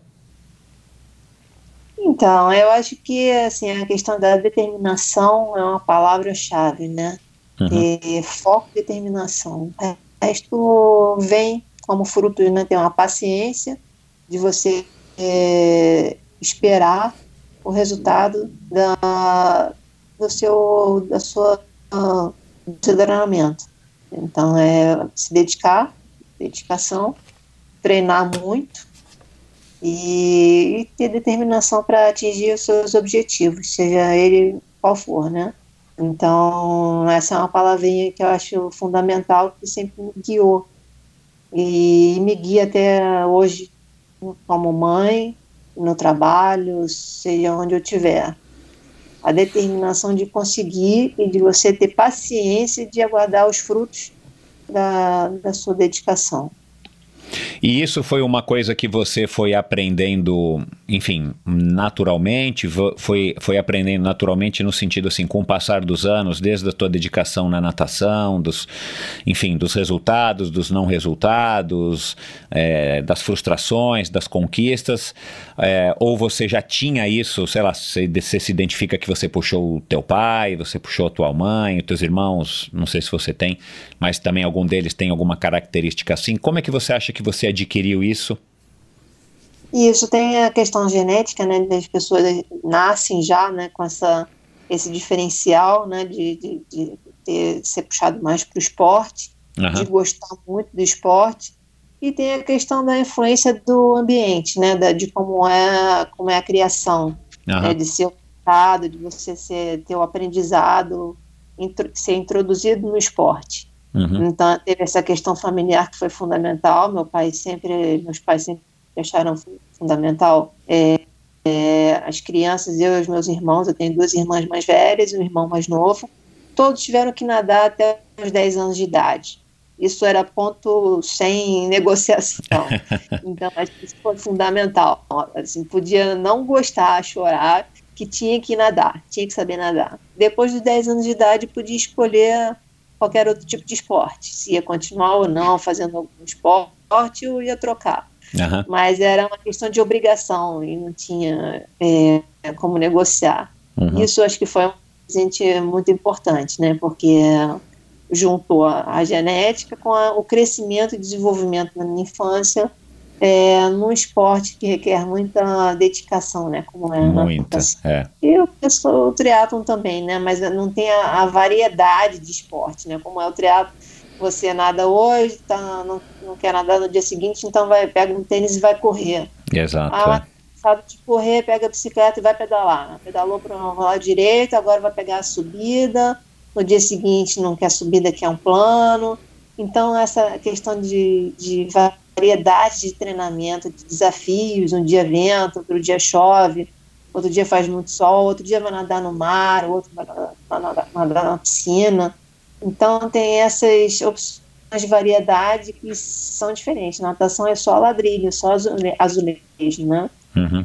Então, um, chato. E isso requer mais da cabeça do atleta né? É. O atleta tem que ficar mais focado com aquilo ali. Então tem que saber é, abstrair. Né? Tem que fazer força e abstrair. A cabeça tem que estar lá em outro lugar. Né? Uhum. Você está nadando uma, uma hora, duas horas, três, quatro, cinco horas de treino na piscina. É muito chato. Então, isso é um aprendizado que eu levei para o triatlo. Legal. E você, Neném, o que, que você acha que foi o que é ou foi o grande o grande pulo do gato aí da Sandra de ter e de ter sido uma das melhores triatletas é, do Brasil e né, é, até hoje é a única triatleta brasileira a ter um, um, terceiro lugar no ranking da ITU, né? Disputadíssimo. É, cara.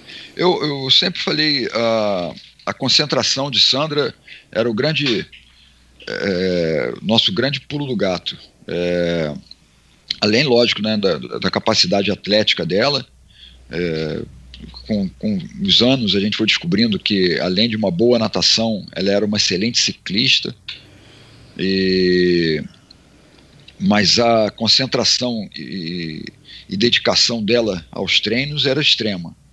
É, uma determinada época, assim, a minha, minha preocupação maior era frear ela. Uau! é, porque, pô, se deixasse. É, não tinha hoje em dia esses garminhos da vida, né? Que a gente pode, que a gente pode acompanhar de longe. Aí eu tinha que estar ali em loco, mas é, não tinha tempo ruim. Era um treino forte o tempo todo e gostava de treinar. Isso foi uma coisa é, que fez toda a diferença. Assim, durante uns 4, 5 anos, de dureza e aí depois vieram as, os resultados, né? Uhum, uhum. Mas essa, esse, essa concentração dela, que tem uma, uma coisa interessante, assim, do poder de concentração dela, é, na época que ela ainda nadava, no final, assim, quando ela estava já fazendo triatlo, mas ainda participava de alguns eventos de natação, é, ela ainda estudando, ainda na faculdade, é, teve um, uma competição de natação que ela sentou entre uma prova e outra, ela sentou do lado da caixa de, de som do microfone lá do cara e abriu um livro de medicina e ficou estudando. E, eu, e a caixa de som aqui do lado. e eu olhei, eu falei, caraca, como é que ela tá conseguindo estudar ali, sabe? E isso foi coisa, pequenas coisas assim que iam me marcando, me chamando a atenção. Eu falei, porra, isso não é normal. Isso é uma coisa, é um diferencial, né? Claro. É, mas, mas por aí. É, o, o, e aí você se apaixonou por ela, né? E tudo mais, a gente não precisa entrar nos detalhes, mas enfim. o, o, Sandra, qual que é a melhor parte de ser casada é, com o seu treinador? Então, tem muitas vantagens. Uh, eu diria que a primeira é esse conhecimento que ele sempre teve de saber como eu estou reagindo em relação aos treinos, né? né? Eu me dedicava ao esporte. Então, saber é, o resultado do treino que ele estava passando. e o que estava rolando fora o treino, né? Do descanso, eu estava muito cansado com aquele treino, só tinha é, guardado coisas positivas, se tinha tido ganho, se estava iniciando uma lesão, eu já estava logo falando com ele e, e ele já essa, essa esse trato fino, né, essa, essa regulagem, essa sintonia né, de treinador com atleta é, foi fundamental. Foi fundamental para colher frutos. Porque é muito importante o treinador saber é, como é que está sendo aquele treino está sendo aplicado, né? Porque uhum. eram vários atletas que treinavam com ele, né? Uhum. E, e a, a, o treinamento, por vezes, tinham 10, 15 atletas treinando, fazendo o mesmo treino. Uhum. Então ele tinha que saber como é que estava sendo aquele treino para cada um, né? Treinamento individualizado, como cada um estava reagindo. E pelo fato da gente estar tá sempre junto, né? Ser namorado e depois marido e mulher, isso fazia, assim, trazia grandes, grandes efeitos positivos para o resultado final, que era o grande objetivo, que era a classificação para jogos, né? Então ele saber como é que estava sendo o, o resultado do treinamento que ele estava dando a curto, médio e longo prazo foi fundamental, né? De pequenos pequenos planos de uma semana a um mês de treinamento e o treinamento a, a longo prazo de quatro anos, né, para Jogos Olímpicos. Então claro. essa essa periodização para ele, né, como treinador, eu estar junto e saber como é que eu estava reagindo ao treinamento dele, acho que foi fundamental. Ô Neném, e qual é a pior parte de ser casado com a sua melhor atleta? É ter que fazer massagem o tempo todo. Pô, você não pode, Pô. você não pode dar aquela desculpa que tá cansado e tal, porque você fala, cara, peraí, ela, é, ela além de ser minha mulher, eu tenho que tratá-la bem porque ela ainda vai conseguir para os Jogos Olímpicos. É. Hoje em dia, qualquer trotezinho, qualquer pedaladinha, termina. Ah, faz massagem aqui nas minhas costas. Ah, faz massagem. Legal. Não, mas, mas, teve uma época que, que a gente não tinha fisioterapeuta, a gente não tinha nada, assim, é, é, que pudesse ajudar nessas massagistas. Era tudo eu, né? Eu que fazia alongamento, eu que fazia massagem, eu que trabalhava o psicológico, eu que fazia. Não tinha comissão você, você, você era, você era o, o, time interdisciplinar da Sandra, né? É. Você era. É. Legal. É. E, e, e, Sandra, é, quando é que foi o momento de, de jogar a toalha e falar não, agora eu vou, vou voltar para minha vou voltar para minha carreira, vou iniciar minha carreira né, na medicina. O triatlon já me deu. Foi um momento. É, teve algum, algum fator mar, marcante, né? É, ou foi uma construção? E, e, como é que foi esse planejamento, se é que houve, a transição? Teve sim, acho que foi uma coisa muito natural. Em 2007, o corpo já estava muito cansado de muita competição, muito treino de alta intensidade, né? Que eram as provas olímpicas exigiam.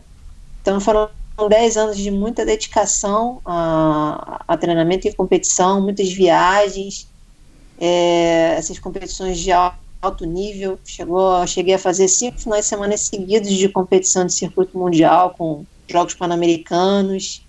Isso foi 2002, 2003. Então, depois disso, o corpo começou a reclamar, né, mostrar sinais de fadiga. E, e era uma lesão atrás de outra que eu não conseguia recuperar fazendo fisioterapia duas vezes por dia e eu tive que dar uma pausa. Né? Então, eu resolvi fazer, voltar para a medicina, fazer uma pós-graduação que eu já estava pendente desde a da época que eu tinha me formado, que eu queria fazer uma pós-graduação em medicina do esporte. E aí eu voltei lá no Cláudio Gil para poder fazer a, a pós dele e dar um descanso para o corpo, né? Então foram seis meses, segundo semestre de 2007, depois dos Jogos Pan-Americanos do Rio, que eu parei completamente e deixei o corpo descansar tá e, e, e. Foi daí que foi uma coisa natural. Quando eu retomei os treinos, eu retomei mais para longa distância, com pouco, bem menos intensidade, né, mais rodagem. E aí o corpo foi adaptando. foi daí que eu resolvi que o triatlo olímpico já era passado, não dava mais, o corpo já estava muito cansado, né, daquela rotina é, pesada de treinamento e competição. E aí eu fui para longa distância. E que tipo de prova que a gente está falando? É, você chegou a participar de Ironman? Era só meio Ironman? É, longa distância para mim sempre foi meio Ironman. Ironman eu cheguei a fazer duas provas, mas eu acho muito cansativo. Eu sempre fui, fui de muita intensidade, né? Uhum. Então sempre gostei de provas curtas e intensas. Uhum. E, e, essa mudança para mim sempre foi complicada de fazer muitas horas de, de rodagem. Então eu sempre gostei da, da, da meia distância, né? Do meio Ironman. Uhum. A, a a distância da o longa distância da ITO é um pouco mais curto, né, do que a, o meio Ironman da, da marca Ironman. Uhum. Então varia essa prova de 3, 4 horas, 5 horas de provas, eu achei assim o ideal para mim para competir para esse período de transição, né, assim, essa deixar no passado a distância olímpica e me, me dedicar mais a, a longa distância, né? Então foi o corpo que pediu isso, né?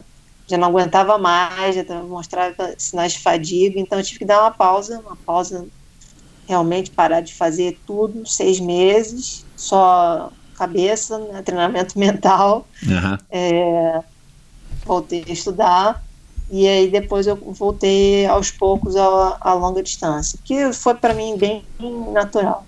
Uhum. E mas aí você já depois desse, dessa pós-graduação, você já começou a trabalhar e estava conciliando com, com a tua carreira como triatleta nas, nas provas de longa distância? Ou você ainda permaneceu exclusivamente dedic se dedicando ao triatlon para depois sim largar profissionalmente a, a, o esporte para se dedicar à sua carreira? Não, eu já estava trabalhando. Em 2007 mesmo, já, já assumi a, o, cargo de controle de doping na Confederação Brasileira de Esportes Aquáticos, né, na CBDA, que era um cargo que na época era bem importante nesse mundo de antidoping, né, do controle de doping, e na época tinha um escândalo de, de, de doping na natação, que era da Rebeca Guzmão, que saía nas, nas manchetes de jornal, a natação na época estava com tarja preta, estava e estava envolvida com escândalos diários no jornal. Então, na época, eu entrei a pedido do De Rose, né, por intermédio do Cláudio Gil, para assumir esse cargo. Eu fiquei 10 anos na CBDA fazendo controle de doping. Então, depois disso, é, deu uma acalmada né, na, tempestade que foi de, desse, dessa época, e foi uma coisa também natural em questão de trabalho, né, assumir e começar a trabalhar com controle de doping. Então, depois que eu assumi na CBDA, eu acabei indo para Jogos Sul-Americanos, Jogos Pan-Americanos e Olímpicos.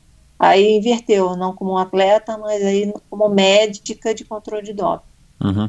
Então foi super suave, você não teve aquela síndrome de abstinência, aquela depressão, né, pós carreira, enfim, ah, agora não tenho mais adrenalina. Você continuou de alguma maneira competindo e treinando, né, que eu entendi que você nunca largou até hoje, e ao mesmo tempo você foi vendo também uma nova carreira aí se desenvolvendo e ligado ao esporte que é muito mais, talvez muito mais simples, né, porque você continuou naquela adrenalina, só que do lado de fora das piscinas da, da das competições. Sim, isso mesmo, foi isso mesmo, uma coisa bem natural e, e, e acabei fazendo essa transição, né, da, da distância olímpica para longa distância e aí contrabalançando e achando um ponto de equilíbrio com o trabalho também. E foi bem natural, nada traumático, nada de falta de abstinência, muito pelo contrário, ótimas lembranças do, dessa época que a gente competia no, no triatlo olímpico, né? Ótimas, excelentes das viagens, das competições, que é o que fica na memória. Claro. Uh, a gente está caminhando aqui para o finalzinho, mas eu queria que, que, que você, é, Neném, me falasse, é, enfim, desse a sua opinião, é, também, né, claro, como, como praticante e treinador de tantas outras pessoas, né, além da Sandra, através da tua assessoria, que já tem 17 anos, né, você me falou, um tempão Isso. aí no, no, no mercado e continua aí a, firme e forte. É, o quanto que você acha que é, que é necessário a independente, né? Seja a Sandra no alto nível, é, ou uma pessoa que está começando e que vai querer correr os seus 5 quilômetros, seus primeiros 5 quilômetros e tudo mais. É, quanto você acha que, que depende para que essa pessoa consiga os seus objetivos? É, se a gente puder dar uma, uma proporção entre é, inspiração, né, inspiração, vontade, enfim, é, determinação e transpiração, né, e, e, a pessoa ter de fato essa dedicação aos treinos, de a pessoa cumprir o que ela tem que cumprir para chegar no, no objetivo dela. Pô, é, isso sempre foi uma, um, um assunto que com, com muitas possibilidades de é, eu, eu, brinco que tem um, um atleta para chegar a algum lugar, ele tem que ter é, três pontos importantes assim: é, dedicação, orientação e, e um talento. Uhum. É, a gente já viu muitos atletas com muito, muito talento, mas com pouco, pouca orientação e o cara acaba se perdendo. Uhum. É, mas, de uma forma geral, para um, um, praticante, para um atleta é, amador, ele tem que ter mais transpiração uhum. do que do que dedicação, do que talento. Né? Talento, aham. Uhum. É, é, eu acredito que o talento ele vai vai ser decisivo, vai ser importante lá na frente, quando o cara ele começa a entrar em alto rendimento e, e, e a diferença lá de, de, de, colocação do primeiro, do segundo, do terceiro, do quarto, é, que todos ali treinam muito, todos treinam bastante, todos treinam igual, mas ali nesse nos segundos ali é que o talento individual de cada um faz a diferença. Uhum. Um, como é que você avalia, é, Sandra, é, para a gente encerrar aqui, uh, o nosso triatlon hoje, né? Porque eu tenho a impressão, e, e né, já gravei com todas essas pessoas aí que, que, que eu vou citar aqui, só para citar algumas, né? Mas os anos 90 com o Leandro, o Manzana, a ITU, a Fernanda Keller no Ironman e depois o, os anos 2000 é, com você, é, terceiro lugar no ranking da ITU, a Carla Moreno, é, o Alexandre Ribeiro no Ultraman, foram talvez os anos que a gente teve mais. Eu esqueci, claro, muitas pessoas aqui, mas assim, foram os anos que a gente teve mais destaque mundial no, no triatlon, né, no cenário mundial do triatlon, é, no começo dos anos 2000. É, depois disso, eu tenho a impressão que a gente está enfim, derrapando um pouco. Como é que você avalia é, a, a, o caminhar aí desses últimos 20 anos é, de triatlon, desde a tua participação nos Jogos de, de, de, Sydney, que, de Sydney, que foi a, a inauguração do triatlon, a estreia do triatlon nas Olimpíadas, até hoje. O que, que você acha né, que, que a gente que, que a gente precisa fazer no futuro, daqui para frente, para que a gente volte a ter um, uma, uma, certa relevância no cenário mundial e, quem sabe, até mais protagonismo? Pois é, eu, eu penso que essa diferença tenha ficado cada vez maior né, entre o Brasil e o resto dos outros países. É, é, no passado foi muito talento e dedicação de cada um desses atletas, né, de nós, e, e, atualmente já não é mais assim. Né? Tem que ter uma infraestrutura, né? Uma estrutura, é, eu digo, sai para pedalar. Né? O, o, o, atleta aqui no Brasil vai sair para pedalar onde, quando, com que segurança. Isso é qualidade de treino. Em qualquer lugar do mundo, o atleta sai para pedalar e é respeitado. Aqui já não é mais a mesma coisa. Então, isso só para o ciclismo, né? Condição de treinamento de ciclismo. É claro que no interior de São Paulo tem excelentes lugares para se treinar, mas é, só, é, é, é um local, né? É localizado. E as, nas grandes cidades aqui no Rio de Janeiro aqui é muito complicado se treinar ciclismo, né, com segurança, com qualidade. Já, já não era fácil na, na minha época, 20 anos atrás. Atualmente é mais complicado ainda, né, esses grandes trânsitos de cidade. E só fugindo para o interior. Então tem essa questão de estrutura de treinamento, né, de, de piscina, de pista de corrida. Rio de Janeiro não existe, São Paulo é bem melhor, e, e a diferença para os outros países é muito grande. Fora a questão da, da, do, da equipe multidisciplinar, né, de ter um médico disponível junto com um laboratório, junto com um fisioterapeuta, um massagista, né, com uma banheira de hidromassagem para recuperação do, do pós-treino. Isso tem nos grandes centros de treinamento, em todos os grandes, as grandes metrópoles, né, as grandes cidades, e que eu penso que seria um grande legado, teria sido um grande legado dos Jogos Olímpicos aqui no Rio.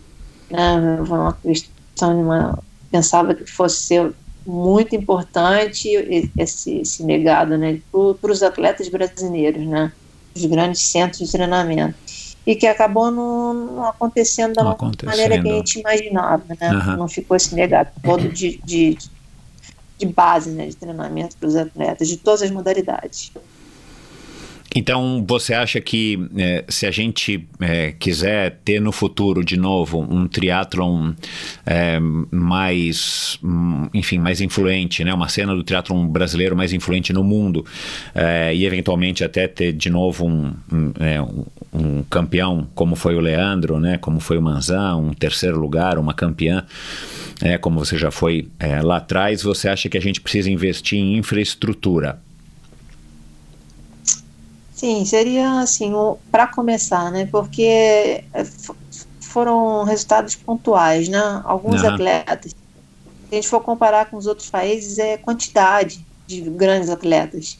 Uhum, e é aí, é na, na, hora que chegam os Jogos Olímpicos, não dá para se comparar, não dá para exigir medalha de um atleta brasileiro comparando as condições de treinamento. Uhum. É isso que eu quero dizer, assim, a longo prazo, para um grande evento, que são os Jogos Olímpicos, se a gente quiser mais medalhas em Jogos Olímpicos, tem que investir na base, isso não tem jeito. E a base é lá na época de, de infância, né? São nos clubes, é sem treinamento, ofertar isso para as crianças, né? Crianças e adolescentes, que aí a gente pode começar a pensar em em medalhas olímpicas, né? É, no longo, longo prazo, né? Não dá pra gente querer ser imediatista e falar, bom, ano que vem, agora em Tóquio, eu quero é. ter um medalhista, vou investir.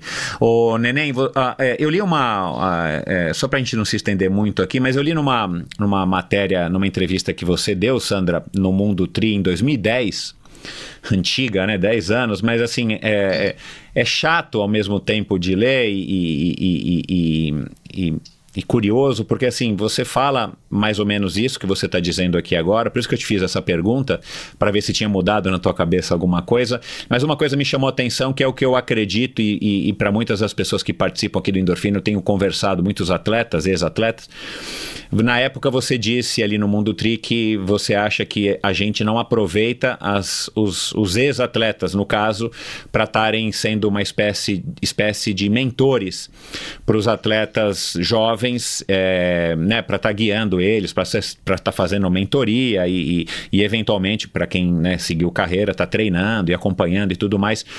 É, ô Neném, você acha que isso é uma grande saída? É, você acha também, concorda comigo e com a Sandra há 10 anos, que falta isso no nosso, no nosso esporte? No triatlon, vamos falar, né? Mas eu acho que talvez na natação seja igual, talvez no atletismo seja igual, pelo que eu tenho conversado com ex-corredores aqui profissionais no Endorfina. A gente não usa é, a prata da casa, que eventualmente conseguiu algum destaque, é, enfim, como a Sandra falou aqui, em casos pontuais, né? Mas a gente não vê, né? Você ou um Leandro ou uma Fernanda Keller ou a gente não vê isso, né? Não vemos, não vemos uma Poliana Okimoto é, um Gustavo Borges, é, é, trabalhando diretamente com essas federações, com os atletas ou com os clubes, para de alguma maneira estar tá passando e transmitindo esse conhecimento que é tão importante também quanto a infraestrutura, quanto tecnologia, né, quanto metodologia de treinamento. Você concorda com isso, Neném? Concordo, concordo bastante. Isso, é, você falou dessa entrevista, eu lembrei, foi, eu lembro disso que Sandra fala isso há muitos anos.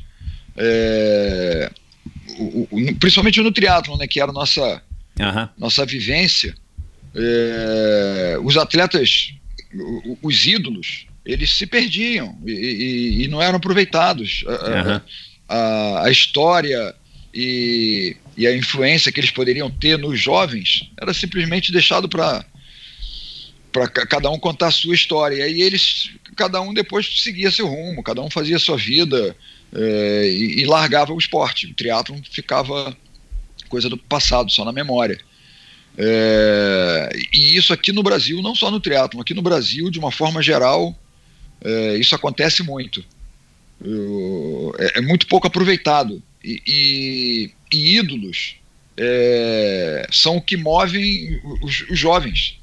Você ter um ídolo, pô, isso te inspira. Você abre seu armário e tem uma foto ali de um, de um atleta, né, tem um pôster de um atleta, isso te inspira, isso pô, te dá energia para você acordar e, pô, quero ser igual, pô, olha esse cara aqui. É, isso acontece no futebol, isso acontece em qualquer grande esporte. É, e a gente deixou uma lacuna aí de, de uns 10 anos, 15 anos, que seja, é, isso parado. Agora, a CBTRI está retomando essa, essa, essa mentalidade, botou é. o Armando com o Virgílio, é, são caras que foram atletas profissionais, caras que viveram o triatlon, é, que chegaram até onde chegaram por causa do triatlon, como Sandra, como eu, e que amam o triatlon, e, e eles estão tentando dar uma, uma guinada aí na, na, na, no triatlon nacional. Mas, assim, isso é uma das coisas, são muitas coisas que, que, que aconteceu na década passada, né, 90 e 2000, e, e que agora se perdeu.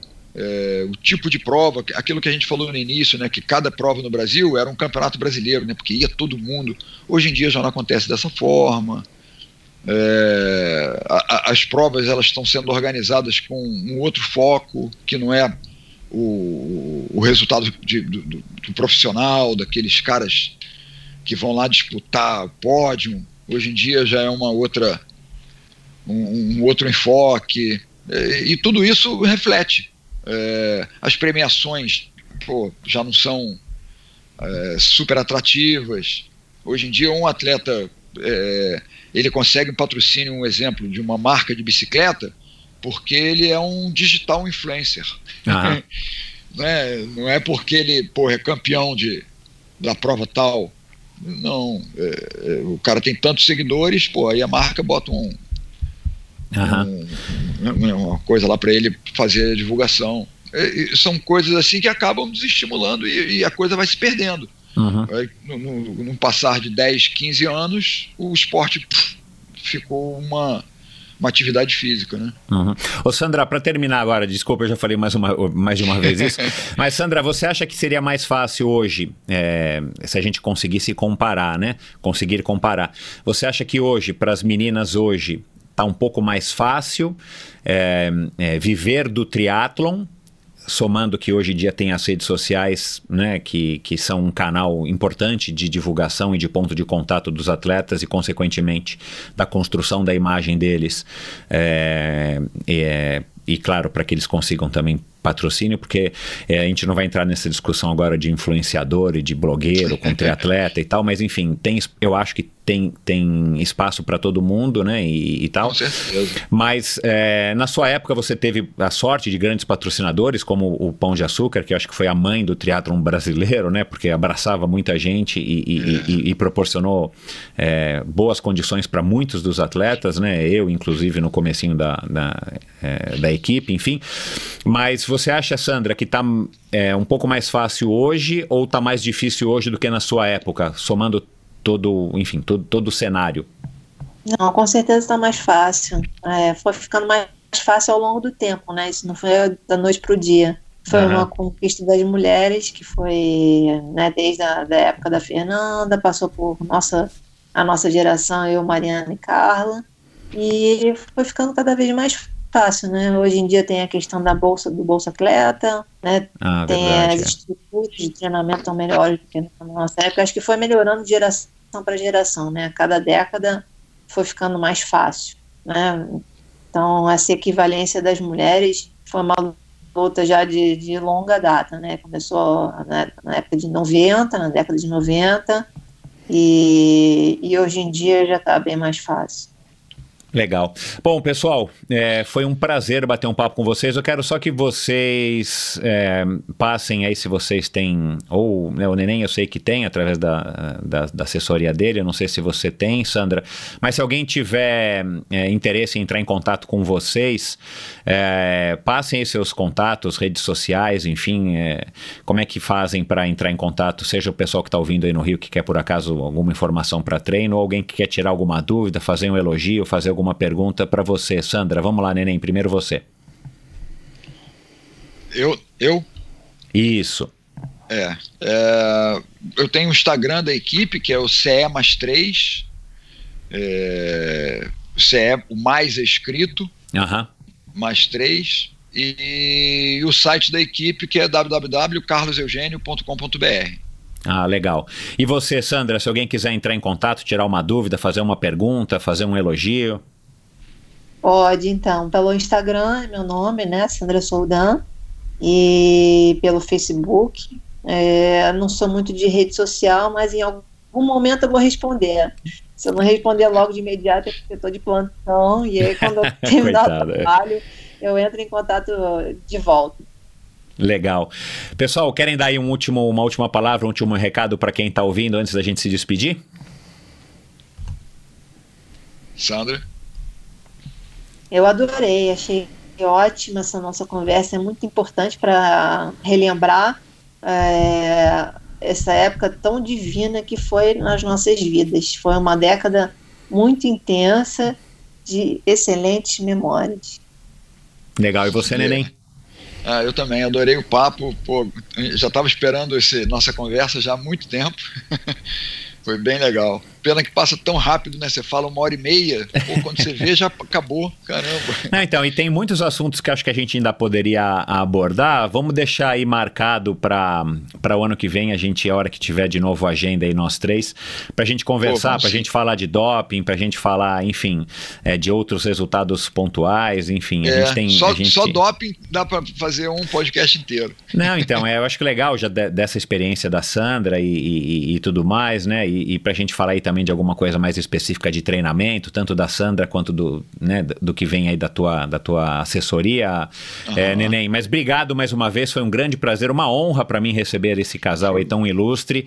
Sandra, um, muito obrigado. obrigado, um beijo, um beijo na Lorena aí para vocês, bastante saúde e vamos lá com, continuar aí é, isolados e enfrentando aí esse Covid até que chegue a vacina. Um grande abraço para o casal. Valeu, Michel, um abraço grande para você, fica com Deus. Um grande beijo.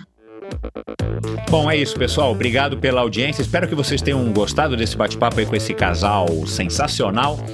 É, do triatlon brasileiro, ela foi de fato aí uma super triatleta, né? Vocês puderam perceber. Talvez muita gente jovem das novas gerações é, não, não tenha conhecido, não saiba da história da Sandra. Eu vou colocar no post do episódio de hoje no endorfinabr.com um, os links para vários assuntos para que você pesquise de uma maneira mais fácil e chegue de, direto ao assunto aí de várias, é, de várias matérias e vários resultados aí da Sandra, e bem como aí das redes sociais do Neném e dela. Então entre em contato com eles, mandem seu alô, digam que vocês ouviram, tiram, tirem suas dúvidas, elogiem, perguntem.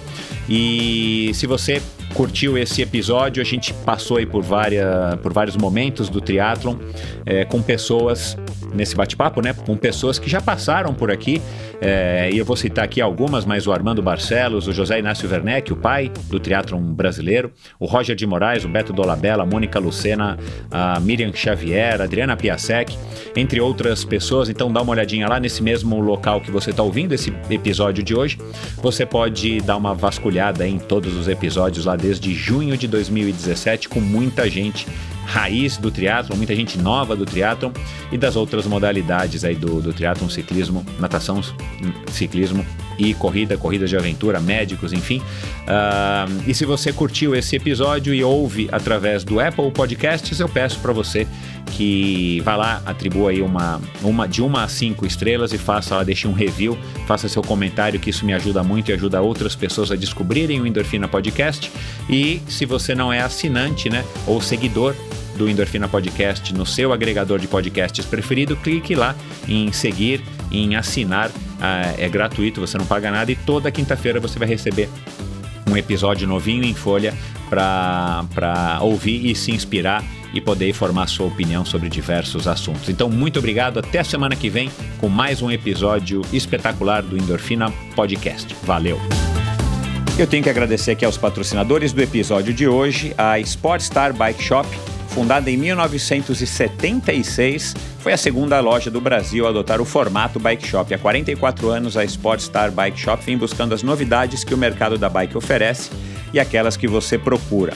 É uma loja multimarcas com foco em você. Portanto, lá você encontra uma vasta oferta de produtos das melhores marcas.